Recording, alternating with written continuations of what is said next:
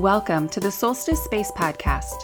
I'm Dawn Hafner, and I put this podcast together as a place for us to come together, work on our soul, connect to ourselves, to experience meditation, growth, and have deep conversations about how our spirituality, our soul path, our journey is played out in life, in work, and in our relationships. So I hope you'll join me for some meditations and some interesting conversations. Have a wonderful day full of presence, and remember, we simply can't do this without you. You're more important than you can ever, ever know.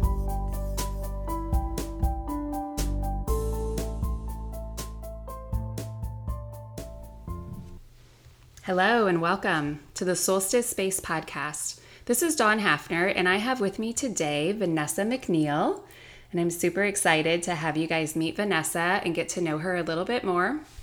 She has had a phenomenal year, and she'll share with us some of her accomplishments that she's been working on lately. And so, do you want to just start with kind of what you've been up to? Yeah. Yeah. So, um, I'm a documentary filmmaker and national speaker. And the last year has been such a big year for projects and growth, but I directed and released well, it's not quite released, but I directed and premiered a documentary called Grid Shock, a film about sex trafficking in Iowa, and I dove into um, the complexities around buyers um, and Johns, who are the people that are purchasing sex. So I premiered that film, um, and I'll be working on another one soon. Um, Dawn and I have been working on a book together, and that's been so exciting and uh, difficult at the same time mm-hmm. in the mm-hmm. best way. And uh, speaking um, around the country. So it's been a busy and good year. Awesome. So, where are some of the places that you've had speaking engagements? That's a great question. Um, I will be in Washington, D.C. in a couple weeks. That'll be exciting. I'm speaking at the Global Summit for um, Stopping Exploitation. Um, lots of colleges and universities around the country. Um, I'm drawing a blank. But so when you go speak at different engagements, can you share a little bit about kind of the feedback that you get, maybe a little bit about your story that is shared, and then what kind of feedback, what are you learning about people in your audience? So I typically speak about um, my personal story in that. Um, or how my personal story has impacted the the work that I'm doing with film. Um, and so my personal story is that I'm a survivor of childhood sexual abuse and neglect and sexual violence later down the road in my life. Um, so lots of healing and growing. So I talk about that to people, and I think that um, no matter where I'm at around the country, there are people that are saying me too, and they're mm-hmm. saying that this is happening for them um, and just lots of gratitude that people show for um, me sharing my story. Mm-hmm. So I feel like it's one of the most beautiful things to hear their reactions and have them really listen to me. Mm-hmm. Um, and for some people to say that I'm changing their life is really big. Awesome. Awesome. That must be really fulfilling to touch so people in that way. Yeah. Um, what do you do in that kind of work just because it's so um, energetic and it draws upon your heartstrings and everything that you have. What do you do to keep the boundaries around your own energy?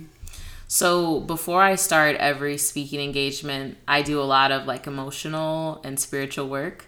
Um, I do a lot of praying the the morning before uh, or the morning of, and I do uh, actually vis- visualizations. I visualize my like child self or my younger self and I um, visually put her in a safe place so that you know when I'm talking about these really tough things, I'm not re-traumatizing her, mm-hmm. and I and I never want to feel like th- those parts of myself are being exploited.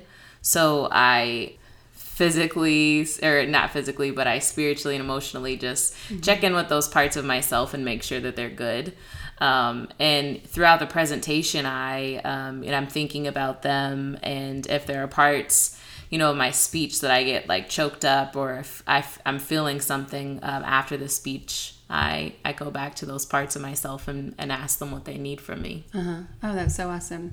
So, everything that you go out and give in this space, then you need to spend time in self care to make sure that you're able to absorb the energy, release the energy, heal, whatever is going on. Yeah, it's it's it's really big work and one of the best advice that I have is that there's no difference between me and my work. Mm-hmm. And that's that's so fitting for me because if I go out and I do 10 presentations and I am not okay, then my my speeches won't be okay or my films won't be okay. So I need to make sure that I put myself in a good safe place emotionally to be able to continue doing this work because um, mm-hmm. um, it's really a marathon for me if i want to do this for the rest of my life. I need to make sure i'm okay. So lots of self-care lots of time that i give myself um, honesty and and just space. Yeah that's awesome. You touched on something that i'm a big believer in which is there's no difference between work you and personal you um, I think that that is so hard for some people, especially maybe from my generation, to conceptualize because we were always taught work is this and it's professional.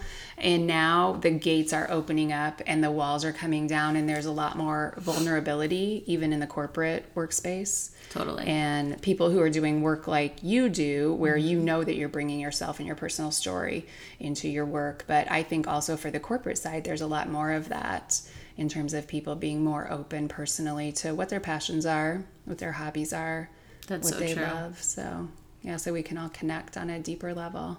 Oh, yeah. And I think the boundary piece that you mentioned is also really important, um, especially in the, these vulnerable and personal topics. Mm-hmm. Um, so, I mean, it, I guess it depends on like what people's workplaces and, and what their personal boundaries are, but I have to have those too. Mm-hmm. Right. So take me back a little bit. So your college background, what are your degrees in? When did you start to get an inkling that you weren't going to get a, a, job like everyone else and that you were going to create this this yeah. space? So um, I went to Iowa State for my undergrad and I studied child, adult, and family services. And I wasn't really sure what I wanted to do after college. I guess I maybe had a little inkling that, you know, I wanted to do something bigger, but I think that we, when we don't know what we want to do all the time, we just continue going to school. Mm-hmm. and so I got my master's at uh, UNI and I studied social work. And while I was there, I had already really dab, I was dabbling in the national speaking a little bit and then the film directing. And I really loved that. And even halfway through my master's program, I thought like, I'm just going to quit now. Like I don't need to continue. I don't, I don't see myself working in the field but I was like, you know what? I don't have a plan, so I'm going to continue. So then I graduated, moved to Des Moines. I got a nonprofit job, and I just like hated my life. Uh-huh. I hated it so much. Um, I would just like wake up and dread the thought of like this nine to five life and this. I just felt like I, I knew it wasn't for me. I knew that I had like such a big purpose. And um, one day I walked in, this was actually two years ago, the summer, walked into um, my job and I talked to my boss and I told her I was quitting mm-hmm. because I wanted to pursue a career in national speaking and filmmaking with no really plan other than just like this huge knowing that I am supposed to be doing this and I know that my needs will be supported over time if I work hard and I had and I had built a foundation for doing that work in the first place but no savings account like no mm-hmm. no really plan mm-hmm. i just really walked out on faith and i knew mm-hmm. that if mm-hmm. i jumped if i if i took that leap of faith off this cliff that my wings were going to come out at some point um, and they did and i'm so mm-hmm. happy that i did that awesome that's beautiful so, can you talk to me a little bit about how you know, how you have a knowingness? Like, can you describe for anyone what that feels like or how that comes to you?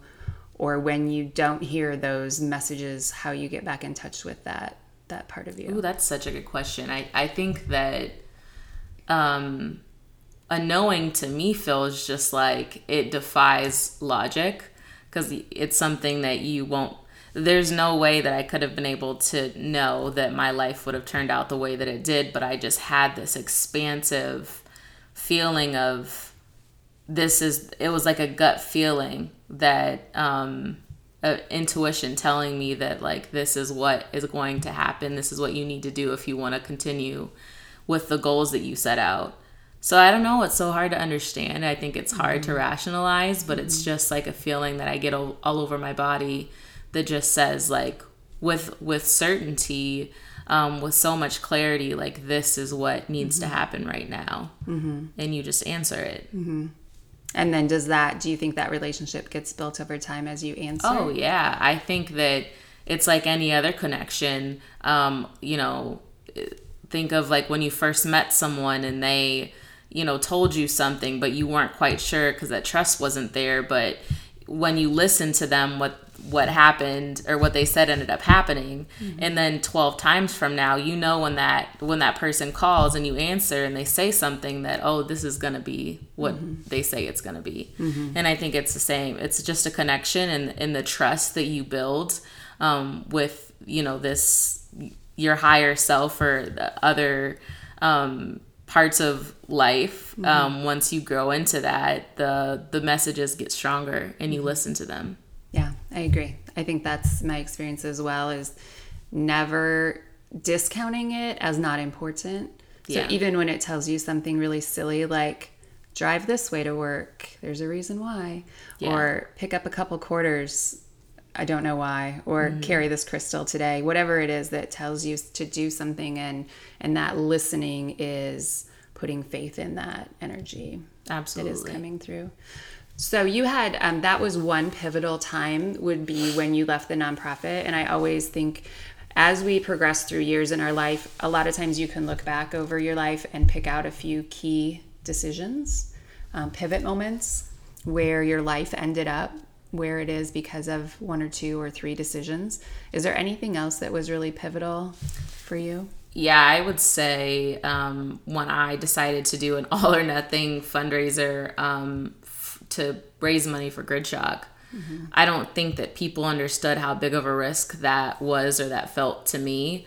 So I had a goal to raise $35,000 in 60 days to raise money for my new film.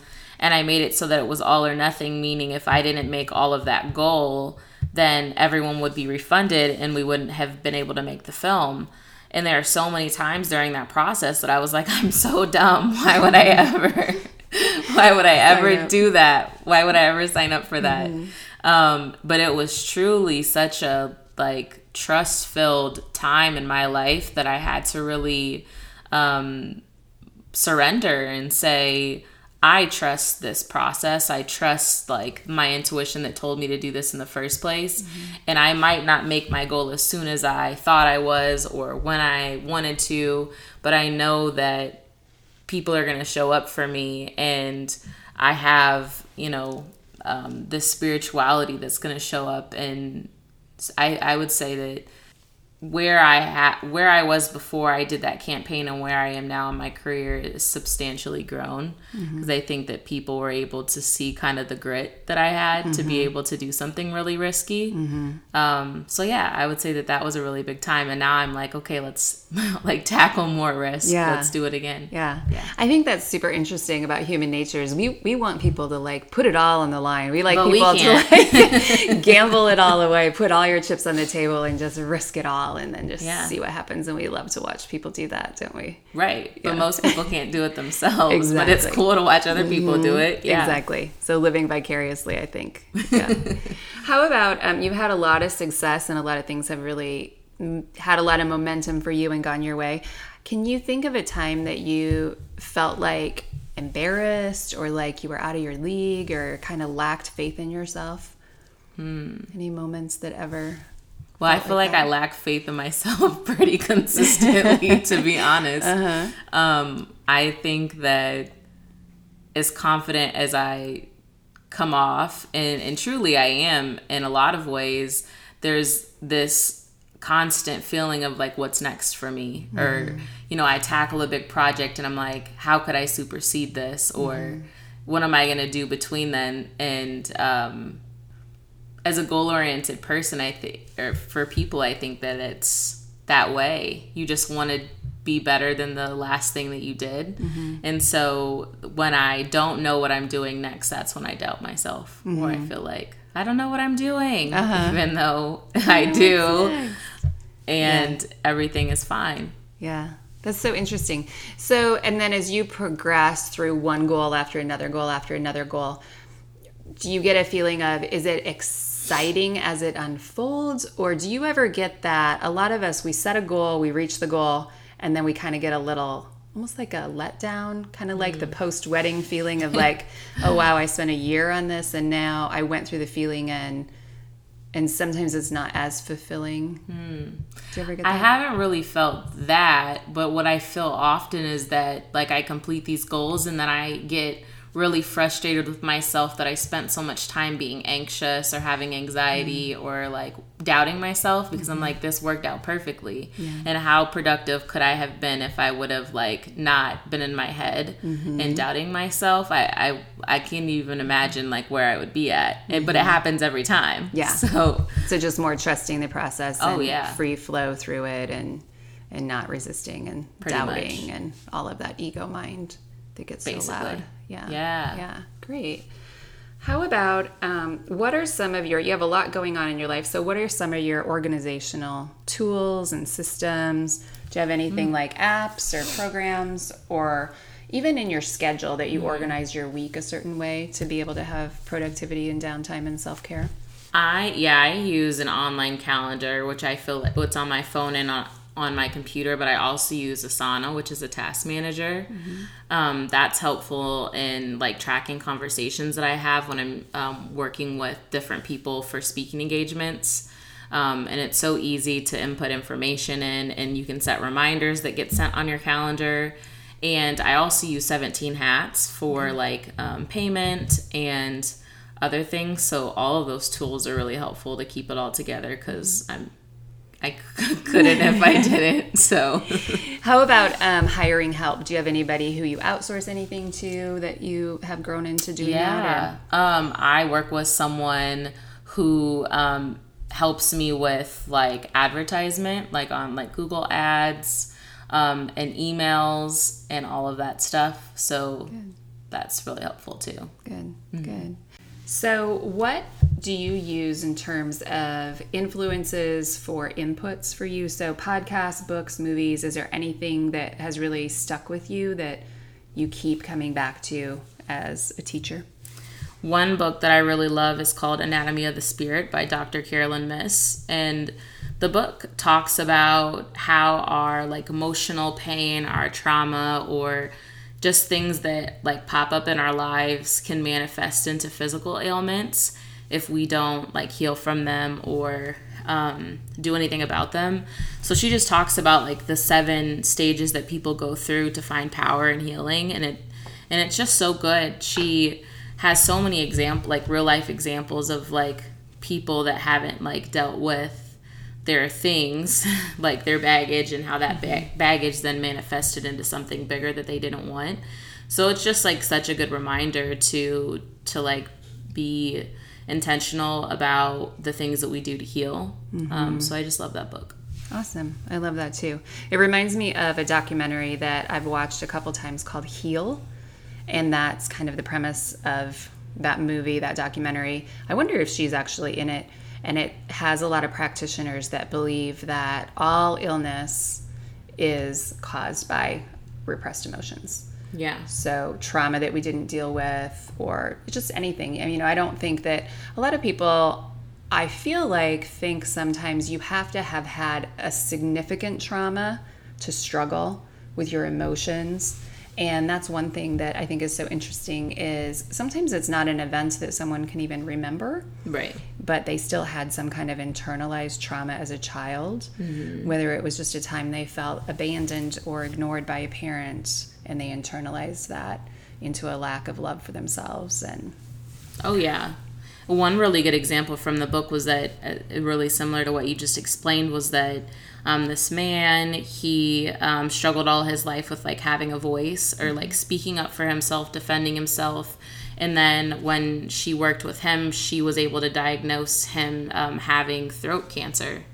So just like how that like not having a voice manifested into something really mm-hmm. big in his throat, it makes so much sense, but people don't talk about it that way. Right, right. And I think it's also really tricky to talk about with people because sometimes it comes as a blame.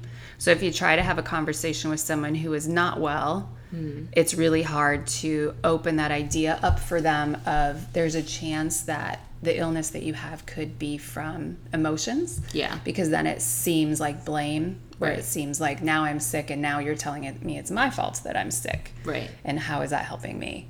Right. So I think it's really a tricky area to introduce to people, but Or people think that you're crazy. yeah, yeah, exactly. Or they're like, yeah, because we just, I think there's so much we haven't learned yet about the body, the energy system, how it's all related. I'm a big believer that we have a lot more than five senses. yeah. And um, people have other ones that sometimes aren't named or identified, or if they are, people are scared of it. Exactly. kind of things. So, which brings me to one question I wanted to ask, which is Have you ever had any kind of an intuitive experience or a mystical or supernatural experience you'd want to share? Yeah, actually, just a couple of weeks ago, two weeks ago, I was in New York City for a media engagement and I was staying in an Airbnb. It was my first night. Um, went to sleep, um, or so I thought, or I was uh, in a really deep meditation. And I remember waking up and just feeling like the most amazing thing just happened to me because I was in this experience where I felt like I had like all knowledge, all knowing, all understanding poured out on me. And like every answer, every que- every answer to any question I had in that moment was answered. Um, I just knew everything, and with that came like this enormous peace and this enormous um, feeling like everything is going to be okay and like all the puzzle pieces are going to come together. And i was like this experience was so like mystical. I'll never forget what happened so i don't need to write it down. And then i woke up and i forgot everything. So it was like this fleeting moment of what would the word be? This fleeting moment of Like your being being more integrated into all that is? Yeah it was like a sudden enlightenment Okay. Yeah, it mm-hmm. just like I knew everything. Mm-hmm. Um, so I don't know why I needed to go through that experience, but I've already called on it so many times to be like, nope, like I had that experience and I know that everything is going to be okay because I knew everything. Mm-hmm. And I don't think we're supposed to know everything. We're not here to know everything. So that that part is okay, but it's been like such a good reminder that no matter what happens, I'll be okay. Right. That's awesome. And how interesting, yeah, because if we knew everything, I don't think we could actually stay here. No. Right. Like, and it wouldn't like it would take the fun out yeah, you couldn't you couldn't live inside your body and have all of that knowingness all the time. right But how amazing that you got to experience that. yeah it was so it was the most one of the most amazing things that i've ever felt mm-hmm. so it was so cool So when you have an experience like that, is there any part of you that feels resistance? So I'm thinking about how many people are raised in traditional religion, and sometimes we're taught to fear things like the supernatural or energy healers or anything that's not, you know, of the religion. Did you ever struggle with anything like that? I wouldn't say so because um, i didn't grow up in a spiritual or religious household or anything. I didn't i don't feel like i really had any of that influence at all um, until i went to college and i was just around more people that that you know i was able to talk to about stuff like this. Um, and I knew like when I was little, I told my grandma all the time like there's something different about me. And what I, I didn't know, I had have the words to explain like this is on a spiritual level though. Um, and she didn't understand like how to have a conversation, but I know I knew as soon as I was little that I was gifted. Um, and I think as as far as resistance, um, I think I have a little resistance about talking to talking about this publicly. Um, I don't like with my friends or people that are really in my life, but I think it's just something that's been like a really private part of my life and a really sacred part. And I like don't want to be judged Right, right. by people. Um, but this truth I have is really beautiful to me, and it's like opening the, I don't know, opening your doors up to have it shared is a little different. Right, right. But it's and, cool. And if it opens your heart and connects you to other people, it has to be good. Yeah. Right. Oh yeah. I will add to like when you and I met, we've been friends for a little while, and we're both pretty private people, mm-hmm. pretty quiet, introverted people, actually. Even though you speak for a living, you can, a lot of speakers are introverts. Yeah. And we hit it off uncannily well. Yes. Especially given we have a huge age difference and different backgrounds, yeah. and we are kind of an unlikely duo. Like soul sisters. But we both felt on a soul level that we somehow knew each other before or mm-hmm. were called into working together, which yes. has been so amazing. We both felt that mm-hmm. amazingly soon. Yes, in exactly. our friendship. Yeah, and and being a person who I know for myself, I don't feel that with a lot of people. Right. I'm pretty um, reserved and guarded sometimes. I can be so. Like no new friends. yeah, exactly, exactly. You got to kind of kind of work your way there. How about one thing? I think this is an interesting thing to examine is if you can think about a belief you used to have that you don't any longer. Because I think Ooh, anytime that we as humans change our belief system is a real sign of growth because we're mm-hmm. handed a lot of our beliefs from our parents and our grandparents and just our where we grew up and who was around us and we're handed a lot of beliefs and then sometimes we we change our minds I think that one really, really big thing that I've been able to change my mindset about is that there is a there's lots of times in my life where I thought that people were inherently bad, especially people that have caused pain to me. I just thought like they're bad and like they could have done better if they you know they should have why would why would you ever treat me like that um, but with more knowledge and wisdom, I learned that, and I truly do believe now that everyone is doing the best that they can, even if their best isn't good enough for us, mm-hmm. and even if our best, their best is something that we would never do or we wouldn't condone. Um, it doesn't mean it's not their best, and that goes for someone that's like abusing their kids. That goes for someone who's an alcoholic and struggling in their relationships or you know someone that's like physically abusive to someone else and that's like so um I think that's hard for people to wrap their minds around because they're so quick to just blame people. But I think with knowledge I had to understand like what are the whys behind this behavior because people just don't wake up and like decide that they're going to be bad.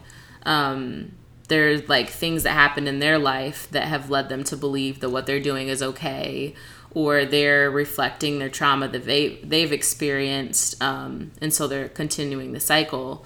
Um, so that was like big for me and in order to heal and in order to forgive people in my life that have hurt me i had to know that mm-hmm. um, and just be like it's not about me it's a you problem mm-hmm. and you are struggling with something in your life and you're reflecting that behavior and that pain on me mm-hmm. and so that was a big revelation Awesome. That's a great one. And how is life different with your newer belief than it was before? How is life like feel different or how do you operate differently? I think that? that? it's it's lighter. Um, I think that um, it feels free that way. Um, I think it's less judgmental. I think it's more loving and more kind. Um, so it just feels good to to know that like there's always a bigger reason for people's behavior. Mm-hmm. Like we know that when we talk about kids and we say, well, Tommy is acting out at school today. He's throwing chairs. Well, why is he throwing chairs? Like, mm-hmm. what's happening in Tommy's house mm-hmm. to make him act like that? But we don't apply that to adults. Right. Like, there's this cutoff yeah. of like mercy and compassion that we decide, like, okay, we're not going to give that to someone that like murdered someone right. or whatever. Um, but I mean, in some situations, are harder for me to show compassion and mercy to people. But it's something that you have to do if you want to move ahead. Right, right. The other thing I think is so interesting about that is not just the classifications of severity, where people will say, "Well, I can forgive this because that person's working on that issue." Yep. But if you're a serial killer, n- no, like never draws a line there. Mm-hmm. You know, and that it comes in degrees, and that that's still us trying to not be guilty ourselves mm-hmm. of not being our best person all the time and having that dark side within ourselves. Right. The other thing that I think is so interesting about that area is when people classify and sometimes will slap a label of evil over it. Yeah. Which I'm not saying that it's not dark or evil, but what happens when we slap a label of evil over it is we don't get to be curious about it we don't get to dig into well how did that person get to that point? Right. What happens to them in their childhood or what trauma did they have? What's going on in their neurology and their brain development at a certain age so that we can start to help? Because we're going to continue to have more and more humans born on earth and these problems that we're having if we don't figure out how they came about which I think is sometimes when we put it in an evil box and lock it away, is what we end up doing, is Right. not having those questions and curiosity over how to do better.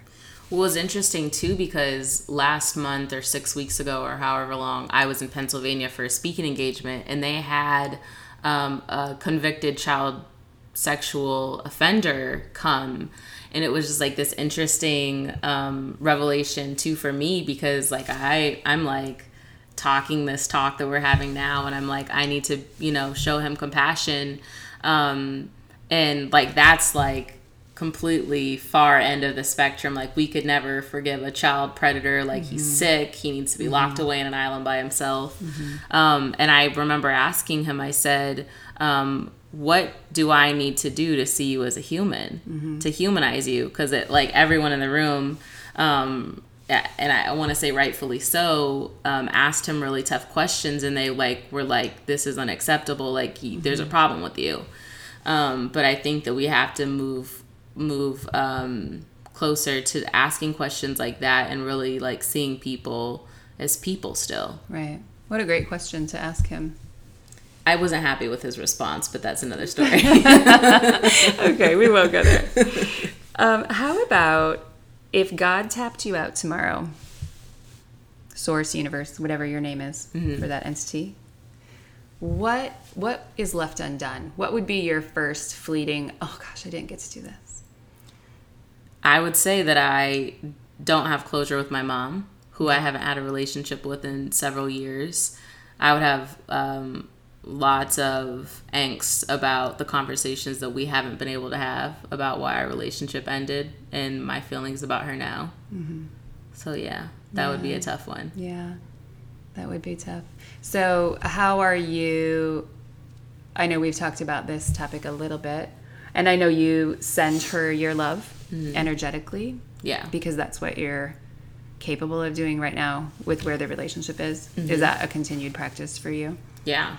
And I think for me, it's I'm not going to stress or strain about it uh, on my end because I know that she's not ready. And that's okay. And maybe she'll never be ready. But I know that, um, or at least I hope that I have done all that I needed to do emotionally to be prepared for that day, whether it's on my end or on her end when we leave this place. So, yeah, that'll be difficult. Um, and it's really complex. Yeah, definitely. How about why do you think we're here?